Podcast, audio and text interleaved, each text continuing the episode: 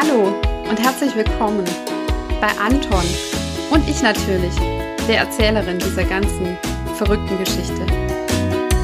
Mein Name ist Elke, ich bin 43 Jahre alt. Gute Freunde beschreiben mich als spontan, lebenslustig und mit einer ausgeprägten Dyskalkulie. Mir ist im letzten Jahr was, was ganz Irres und Verrücktes passiert. Ich bin an Brustkrebs erkrankt triple negativ. So ein Mist. Wie es mir in meiner Erkrankung ergangen ist und immer noch ergeht, davon möchte ich euch erzählen. Ich möchte eine von ganz, ganz vielen Stimmen sein, die sich mit dem Thema Brustkrebs auseinandersetzen. Denn Brustkrebs, das kann jede und jeden von uns treffen. Also hört mal rein. Ich freue mich auf euch. Ist denn eigentlich eine Bestrahlung immer notwendig? Und was passiert eigentlich bei der Bestrahlung? Und wer wird denn eigentlich bestrahlt in welcher Reihenfolge? Ja, viele Fragezeichen. Aber ich möchte euch heute mit dem Podcast Anton und ich zum Thema Bestrahlung ein bisschen Licht ins Dunkel der Bestrahlung bringen. Ich muss im Vorfeld gleich dazu sagen, ich erzähle hier diesmal nicht aus meinem eigenen Erfahrungswissen, denn ich bin tatsächlich nicht bestrahlt worden. Ich habe mich aber mit ganz vielen Mitpatientinnen ausgetauscht, habe mir auch verschiedene Fachartikel durchgelesen, war selber mal in der Radiologie zu einem Aufklärungsgespräch ähm, um das Thema Bestrahlung und habe mich einfach ein bisschen schlau gemacht. Von daher nagelt mich nicht fest auf die Vollständigkeit. Ihr dürft auch jederzeit ergänzen äh, in den sozialen Medien, bei Facebook, bei Instagram, auf meiner Blogseite. Ähm, schreibt mich einfach an. Dennoch habe ich mir gedacht, ähm, für ganz viele, mit denen ich mich ausgetauscht habe, bevor sie bestrahlt wurden, war das Thema Bestrahlung irgendwie also ich glaube so ein bisschen spooky und unheimlich.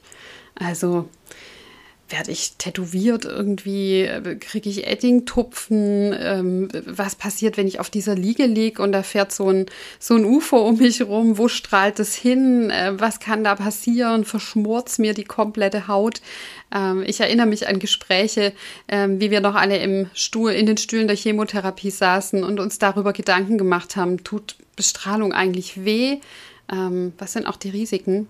Und ich bringe euch da ein bisschen Licht ins Dunkel, ich sortiere es ein bisschen durch und hoffe euch da die ein oder andere Frage beantworten zu können und ein bisschen Licht ins Dunkel zu bringen. Zuerst mal, ähm, Bestrahlung ist, wenn man so auf die verschiedenen Therapiesäulen bei einer Brustkrebserkrankung schaut, eine von vier wichtigen Säulen. Die Säulen bestehen aus Operationen, also man kann Tumor operativ entfernen. Die Chemotherapie, die ist nicht bei allen, Gott sei Dank, nötig, aber ist mit eine Säule. Es gibt noch die medikamentöse Therapie, kann man auch zusammenpacken, Chemotherapie und medikamentöse Therapie, klamüster ich aber heute mal auseinander. Und dann eben die Bestrahlung. Und ähm, die Reihenfolge, in der Patientinnen und auch Patienten durch diesen Prozess, durch diese Säulen laufen, die kann total unterschiedlich sein. Zum Beispiel bei den hormonabhängigen Tumoren, das hatte ich euch ja mal in der Folge Brustkrebs ist nicht gleich Brustkrebs ähm, geschildert. Hormonabhängige Tumore, also die auf ihrer Oberfläche diese, diese Zapfen, diese Andockstellen haben für Östrogen, für Progesteron oder auch für beide, die kann man eigentlich prima, wenn die noch nicht arg vergrößert sind, die Tumorzellen oder das Tumorgewebe, beziehungsweise der Tumor, stellt man über den KI-Wert fest, auch nicht schnell wachsend ist, kann man eigentlich prima über eine operative Therapie, das heißt das Tumorgewebe wird entfernt, und eine anschließende Bestrahlung behandeln. Das heißt, ähm, die Patienten ersparen sich die Chemotherapie, bekommen aber relativ zeitnah zur Bestrahlung entweder schon während der Bestrahlung oder nachdem die Bestrahlung abgeschlossen ist, die Antihormontherapie, um einfach so wenig wie möglich ähm, dieser Progesteron- oder Östrogenrezeptoren, die auf den Oberflächen so andockfreudig sind mit den Tumorzellen, ähm, eben noch zu haben. Und von daher ersparen sich äh, die Patientinnen mit einem hormonabhängigen Tumor tatsächlich meist die Chemotherapie. Es gibt auch den Ablauf, ähm, dass zuerst, also adjuvant, eine Operation notwendig ist, um vielleicht einen sehr großen Tumor erstmal operativ zu entfernen, zu verkleinern, dann im Anschluss die Chemotherapie zu durchlaufen und dann ist die Bestrahlung am Ende angesetzt nach der Chemotherapie. Und die dritte Variante ist ähm, die neoadjuvante Therapie. Das heißt, die Chemotherapie startet zuerst. Danach wird das Tumorgewebe oder das Tumorbett, äh, in dem der Tumor am Anfang markiert wurde, entfernt und untersucht auf Resttumorzellen und die Bestrahlung schließt sich dann am Schluss an. Wenn sich Patientinnen aus welchen Gründen auch immer für eine Mastektomie entscheiden, so war das in meinem Fall, also die Entfernung des kompletten Brustdrüsengewebes, dann ist es häufig so, dass keine Bestrahlung stattfinden muss, außer ähm, der Tumor war sehr, sehr groß und sehr aggressiv oder es waren Lymphknoten befallen. Also ab drei befallene Lymphknoten wird eine Bestrahlung immer gemacht. Und wenn ein bis drei Lymphknoten befallen waren, dann ist es eine Abwägung, ist die Patientin sehr jung, gibt es genetische Dispositionen oder war der Tumor recht aggressiv, um dann eben trotzdem eine Bestrahlung zu machen. Ja, wo wird bestrahlt? Es gibt da zwei äh, Verfahren. Das eine Verfahren, das eher selten ist, ist, dass tatsächlich im offenen OP-Gewebe bestrahlt wird. Und das zweite, weitaus gängigere Verfahren ist die Bestrahlung der geschlossenen Haut, also nach der Operation ähm, wird dann das Gewebe, das zuvor betroffen war, bestrahlt. Und zwar ähm, ich weiß nicht, da kann sich bestimmt die ein oder andere erinnern. Ich hatte tatsächlich diesen Lauf auch noch, diesen Erfahrungslauf. Ich war auch in der radiologischen Praxis. Die ist ja meistens der Klinik mit angegliedert. Es gibt aber auch äh, radiologische Praxen. In, in, in allen größeren Städten. Ähm, somit muss man nicht ins Krankenhaus fahren für seine Bestrahlungstermine, sondern geht dann einfach in diese radiologische Praxis. Vorausgeschickt, die Haut muss heile sein. Man sagt immer so, zwischen Operation und Bestrahlungsstart liegen minimal drei Wochen, manchmal sechs bis sogar acht Wochen. Das kommt immer darauf an, wie gut die OP verheilt ist, also bei der brusterhaltenden Therapie, wie gut die Narbe verheilt ist. Oftmals ist es so, das können vielleicht diejenigen nachvollziehen, die zuvor eine Chemotherapie hatten, dass natürlich die Chemotherapie den Heilungsprozess schon ein ganzes Stück verlangsamt. Also alles, was mal aufgeschnippelt war, das dauert einfach ein bisschen länger. Das kann auch mal ein bisschen suppen, also dass da Flüssigkeit austrägt. Die Narbe kann ein bisschen wulstig sein.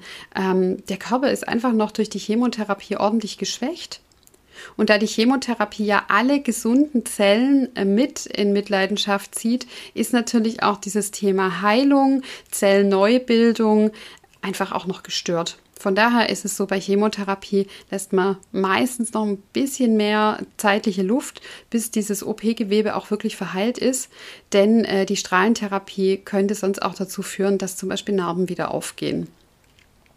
Man hat dann da also seine Überweisung zum Radiologen in der Hand. Und ich weiß noch, ich bin dahin spaziert, weil tatsächlich, da mache ich jetzt einen kleinen Schwenker, bei mir wurde äh, eine Genmutation festgestellt, eine BRCA1-Genmutation. Und die Feststellung der Genmutation war aber ziemlich, ich glaube, ein paar Tage nach meiner brusterhaltenden Therapie. Also mein Therapieverlauf hat vorgesehen, dass ich nach der langen Chemotherapie eine brusterhaltende Therapie mache, um das Tumorbett zu entfernen und zu untersuchen, sind da noch aktive Tumorzellen dabei ähm, und danach eine 30 ähm, Termine umfassende Bestrahlung anzutreten.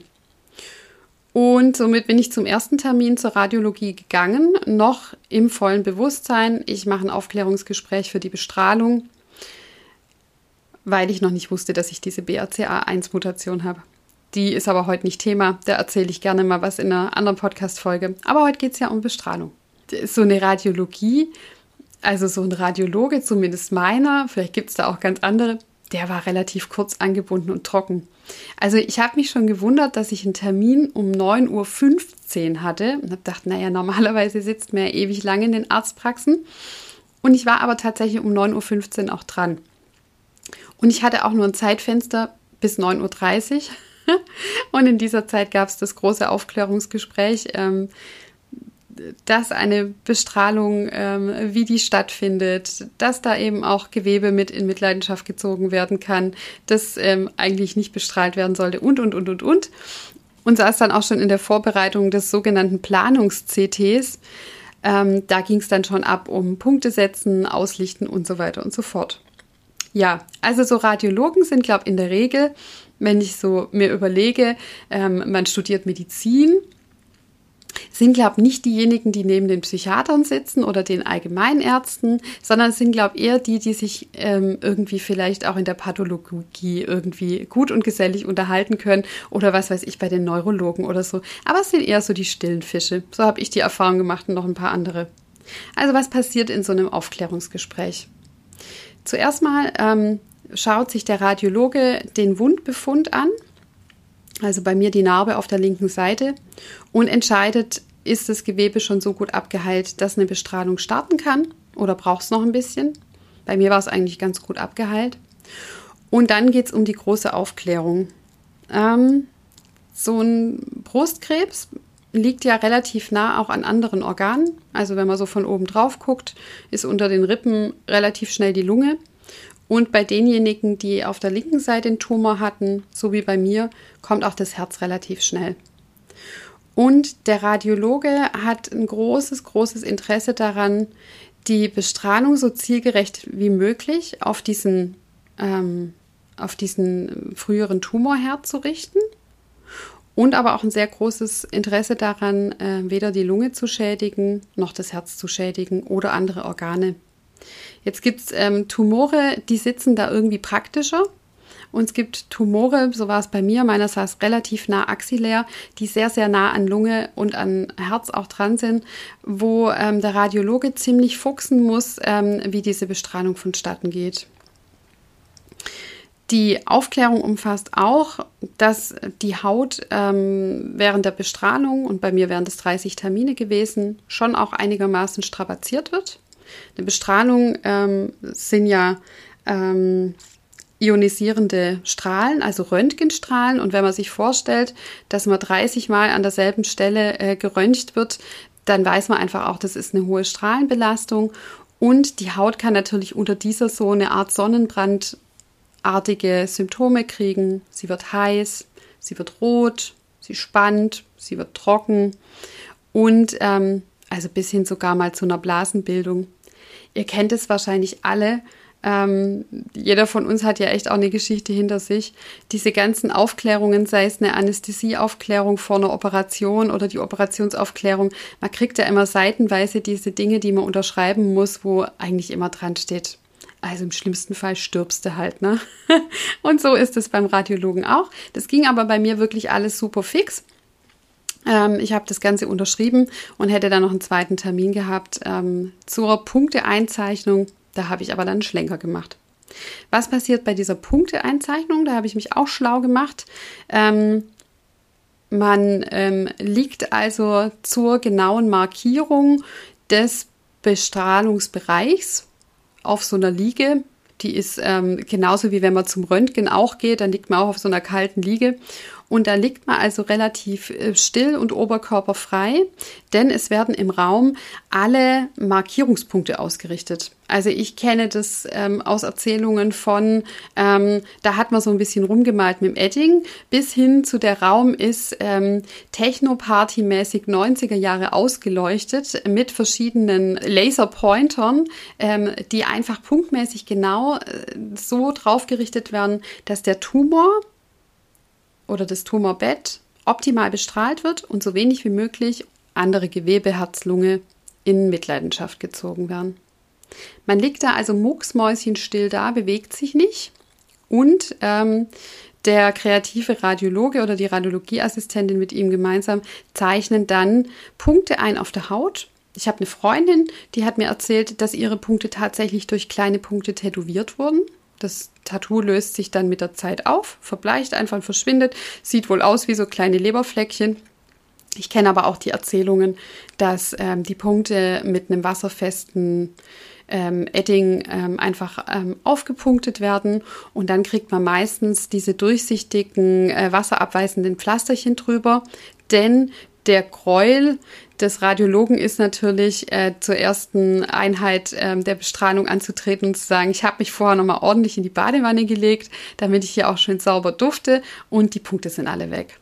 Also das gibt es als Auflage auch gleich mit. Ähm, duschen ja, Seife nein an diesen Stellen und baden auf gar keinen Fall. Auch nicht schwimmen gehen, äh, nicht ins Thermalbad, nicht ins Freibad im Sommer, auch nicht in den Badesee, sondern diese, diese Punkte sollen einfach so gut wie möglich über die Bestrahlung hindurch halten und ähm, man markiert die dann auch nochmal nach, wenn die ein bisschen verblassen. Aber wenn der Radiologe eben, wenn man da morgens in seinem sehr knappen 5-Minuten-Zeitfenster antritt, wenn der dann erstmal die Punkte nachstellen darf, dann ist der, glaube ich, ungemütlich stelle ich mir jetzt nicht cool vor, da anzutreten und zu sagen, mir ist da ein Hoppala passiert. ähm, ja, jetzt malen sie halt einfach nochmal, ne? Ja. Ähm, was ist das Ziel so einer Bestrahlung? Also der ein oder andere, und mir ging das auch durch den Kopf, denkt doch auch, ey Leute, ich habe so und so viel Chemotherapien hinter mir. Ich habe keine Haare an überhaupt keinen Körperstellen. Ich kommen daher wie auf dem Zahnfleisch. Das dürfte doch jetzt dem Tumor eigentlich auch reichen, wenn mein ganzer Körper über die letzten Monate, über das letzte halbe Jahr ordentlich abgeschossen ist. Und ähm, tatsächlich gab es da auch einige Studien dazu. Reicht eine Chemotherapie nicht aus, wenn die sehr umfassend ist oder wenn der Tumor gar nicht so groß war oder so. Und es hat sich aber ergeben unterm Strich, ähm, dass die Kombination aus Chemotherapie und Medikamenten operativer Therapie Tumorgewebe entfernen und der Bestrahlung hinten raus, beziehungsweise bei den hormonabhängigen kleinen Tumoren Operation in Kombination mit Strahlentherapie einfach das allerbeste Ergebnis erzielt. Chemotherapie greift ja den ganzen Körper an und äh, die Strahlentherapie ist lokal. Aber wenn die Strahlentherapie nach einer Chemotherapie einfach auch dafür sorgt, dass kleinste Tumorzellchen, die sie irgendwie abgeteilt haben vom Tumorbett, vom ursprünglichen und irgendwo noch in diesem Brustdrüsengewebe sind, dass die eben auch mit verschmort werden. Die werden ja nichts anderes als äh, der Zellkern wird zerstört und die gesunde Zelle, die kann sich wieder erholen und die Tumorzelle hat aber einfach kein Werkzeugkoffer, um das gut reparieren zu können und verendet dann. Und je weniger Risiko für ein Lokalrezidiv, also für eine Brustkrebserkrankung nochmal in derselben Brust, an derselben Stelle, desto weniger groß ist natürlich das Risiko, dass an einer erneuten Erkrankung an derselben Stelle, also am Lokalrezidiv, ähm, eine Streuung stattfindet, die dann auch zu Metastasen führen kann. Also, obwohl es echt eine zähe Geschichte ist und ähm, seid euch aber da gewahr, das ist auf jeden Fall eine gute Idee, diese Bestrahlung mitzunehmen.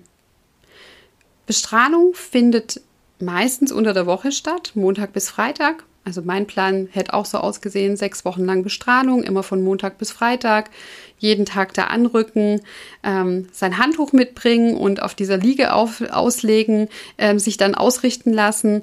Ähm, dann sind es irgendwie zwei bis vier Minuten Bestrahlung, wo so ein UFO-artiger oder Mikrofonartiger ähm, Stängel um einen drumrum fährt ähm, und äh, schön an die Stelle schmort. Und dann ist man eigentlich auch schon wieder fertig. Also ich habe von Mitpatientinnen gehört, dass sie Bestrahlung wirklich super unspektakulär fanden. Dass man da am Anfang liegt und denkt, jetzt ähm, kommt irgendwie der Star Wars Laser auf mich gerichtet und dann riecht es verbrannt und schmort und so. Aber sie haben gesagt, es passiert eigentlich gar nichts. Also in, das ist ja ähnlich wie bei der Chemotherapie auch, in der Zeit, wo die Infusion läuft, wenn man jetzt nicht gerade irgendwie eine Schockreaktion hat oder so, dann passiert ja da erstmal nichts. Und bei der Bestrahlung ist es wohl so, dass auch die Tage danach gar nicht viel passiert. Nicht so wie bei der Chemotherapie, wo man denkt, jetzt habe ich noch nach der Infusion anderthalb gute Tage und dann legt es mich irgendwie lahm. So war es zumindest bei mir. Was eben sein kann mit der Zeit, ist, ähm, dass an der Stelle, an der bestrahlt wird, ähm, die Haut rot wird, die Haut spannen kann. Das fühlt sich wohl an wie so ein, wie so ein Sonnenbrand, wie zu lang in der Sonne gelegen. Und in ganz ähm, seltenen Fällen kann die Haut auch mal blasig werden oder wenn die OP-Naht zuvor einfach nicht gut verheilt ist, kann das auch ein bisschen anfangen zu suppen und zu, zu sabbern. Und da ist es einfach ganz arg wichtig, ähm, das regelmäßig zu zeigen und sich zu melden.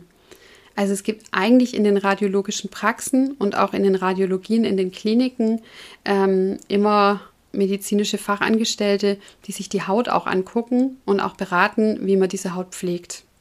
Weil einfach zu denken, naja, es hat bei meiner Oma schon geholfen, die hat auf alles Olivenöl geschmiert. Das ist es wohl nicht bei der Bestrahlung. Da wird da sehr genau informiert, welche Art ähm, der Creme oder des Puders man verwenden darf, dass man auf die betroffene Stelle nichts draufsprüht, kein Alkohol, kein Fett, ähm, weil das einfach ähm, für die Haut nicht zuträglich ist. Da wird man aber aller, allerbestens beraten, was genau man wann wo drauf schmiert. Und die Haut wird auch immer wieder angeschaut, ähm, um einfach zu gucken, dass wenn irgendwas offen wird oder wund wird, ähm, dass man da nichts verpasst. Ja, es gibt ähm, verschiedene Strahlen oder Bestrahlungsmöglichkeiten. Es gibt also die ganz normale Strahlentherapie, die eben jeden Tag stattfindet in einer gewissen Dosis. Die Dosis wird in Gray gemessen. Also der Radiologe legt am Anfang auch fest, wie oft muss man kommen, wie äh, lange Zeit wird bestrahlt, also wie viele Minuten oder Sekunden gehe ich fast davon aus. Da bin ich Laie, aber ich könnte es mir so vorstellen. Und in welcher Bestrahlungsdosis, also in welcher Gray-Menge wird denn bestrahlt. Also neben den normalen Bestrahlungen den Standardbestrahlungen gibt es auch noch sogenannte Boost-Bestrahlungen, bei denen eine erhöhte Dosis an Strahlung zusätzlich gegeben wird. Und die macht man häufig bei eher jungen Frauen oder bei Frauen, die ein sehr hohes Rückfallrisiko haben, also wo vielleicht bei der brusterhaltenden Therapie ähm, das Tumorgewebe nicht ganz entfernt werden konnte, weil es irgendwie satellitenartig noch in die, ähm, in die Brust reingewachsen ist bei all den Themen und sicher noch vielen anderen, das weiß der Radiologe am besten, verabreicht man auch einen Boost. Während Bestrahlung in den letzten Jahren immer so auf ähm, 30 Bestrahlungen oder sechs Wochen angelegt war, gibt es inzwischen eine neue Methode, die sicher auch irgendwann in die Leitlinien übergeht, weil sie etwas schonender ist.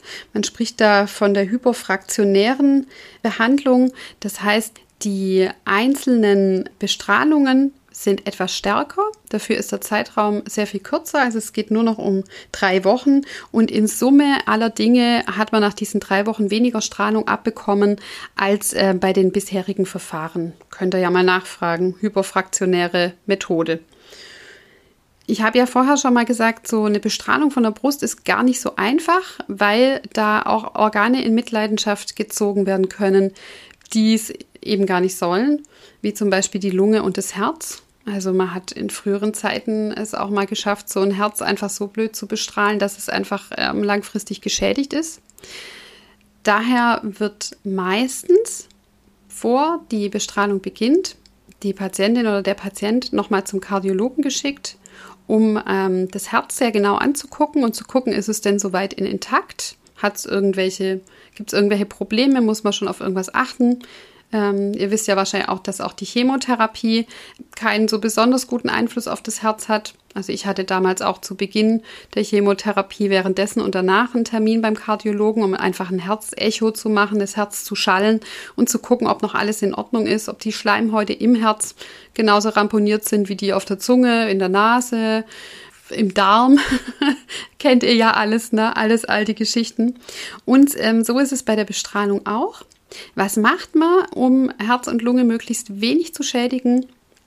Man kriegt ähm, Anweisungen, dass man zum Beispiel kräftig einatmet und dann die Bestrahlung dann erfolgt, wenn das Lungenvolumen sehr groß ist, wenn man also richtig kräftig eingeatmet hat. Es gibt auch so Gerätchen, die legt man auf den Bauch. Ähm, das ist wie so eine Art Lichtschranke und die Lichtschranke löst also erst die Bestrahlung aus, wenn man richtig tief eingeatmet hat. Und sobald ähm, man das Gefühl hat, man platzt jetzt wie ein Luftballon und die Luft geht wieder raus, weil man ansonsten keine Luft mehr bekommt, ähm, geht das Gerät an der Lichtschranke vorbei und die Bestrahlung stoppt wieder. Und es gibt aber dennoch Nebenwirkungen neben der Hautrötung, die einfach auftreten können. Zum Beispiel, wenn der Tumor nah an der Lunge war und einfach die Lunge, durch die Bestrahlung ähm, ramponiert und beschädigt wird, ähm, haben ganz viele Patientinnen und Patienten im Nachhinein äh, Probleme mit Lungenfibrose.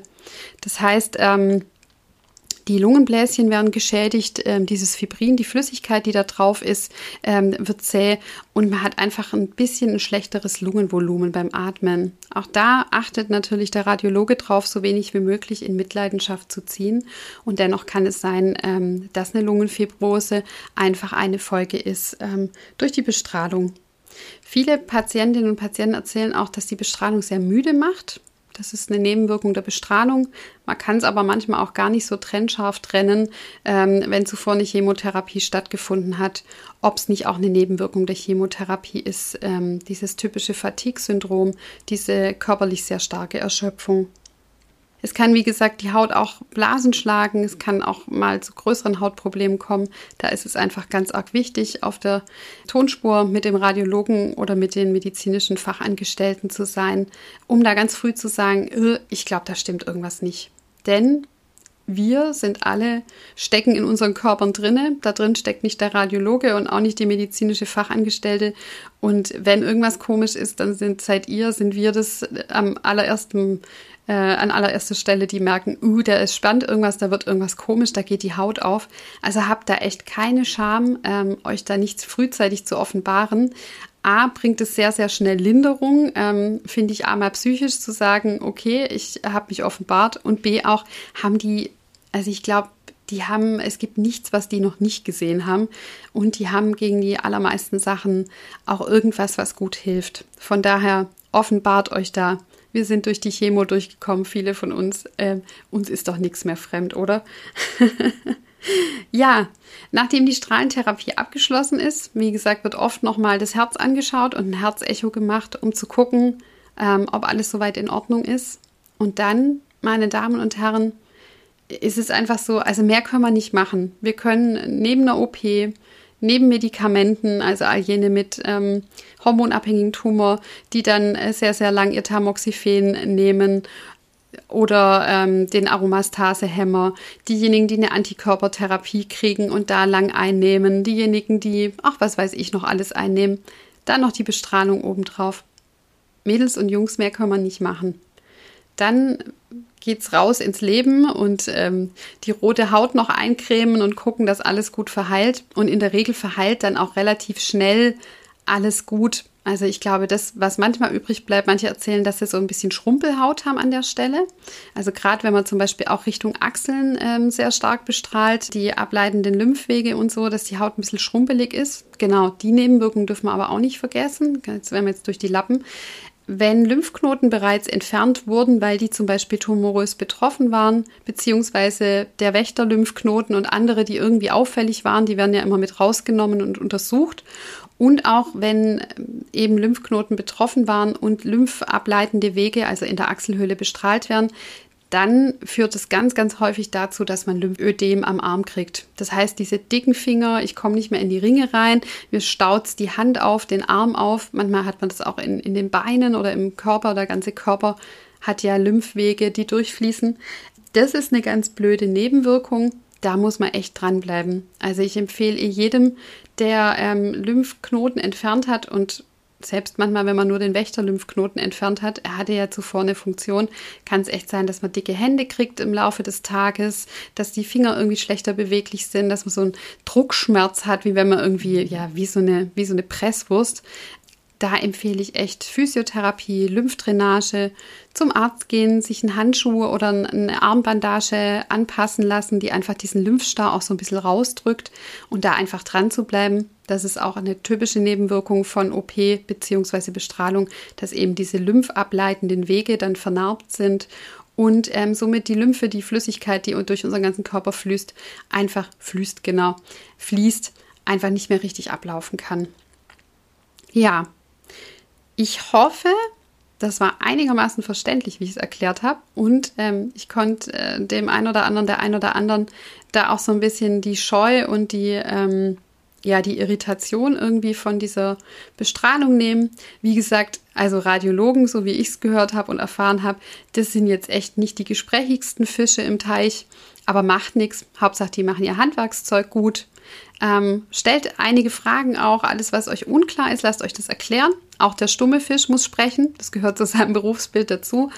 Und ähm, ja, geht da einfach ganz positiv ran. Ähm, ich glaube, das ist ähm, keine große Sache mehr. Also für diejenigen, die eine Chemo hinter sich haben, ist eh die Frage, was ist denn noch eine große Sache? Und für alle anderen, ich habe jetzt eigentlich niemanden gehört, auch von denen, die eben nur in Anführungszeichen OP und Bestrahlung hatten, die sagen, oh, das war jetzt aber ganz schrecklich mit der Bestrahlung. Von daher geht da mutig ran. Ihr seid Power-Menschen. Wir haben schon so viel zusammen durchgemacht. Ähm, also so eine Bestrahlung, Leute, die nehmen wir doch auch noch mit, ne? Und informiert euch auch ruhig, ähm, gibt es irgendwie die modernste Moto äh, Methode, diese, ähm, diese hyperfraktionäre Methode, ähm, wo die Bestrahlung dann am Ende einfach schonender war und auch nicht so lang dauert, denn es ist ja auch eine Mordszeit, man fährt da jeden Tag hin, die Anfahrt und Abfahrt ist meistens aufwendiger als die Bestrahlung. Ähm, fragt da ruhig nach, also ich finde immer gut informierte Patienten, da geht nichts drüber. Und von daher wünsche ich euch alles Gute bleibt gesund und optimistisch. Und ähm, wie gesagt, wenn ihr noch was zu ergänzen habt und sagt, hey Elke, also das hat jetzt irgendwie gefehlt in deinem Beitrag oder die Story von mir, die würde die ganze Sache noch irgendwie informativ gut untermalen, dann meldet euch doch einfach über Facebook, Instagram oder über meinen Blog anton-und-ich.podigy.io. Ich freue mich über eure Rückmeldung. Alles Liebe und bis in zwei Wochen. Tschüss!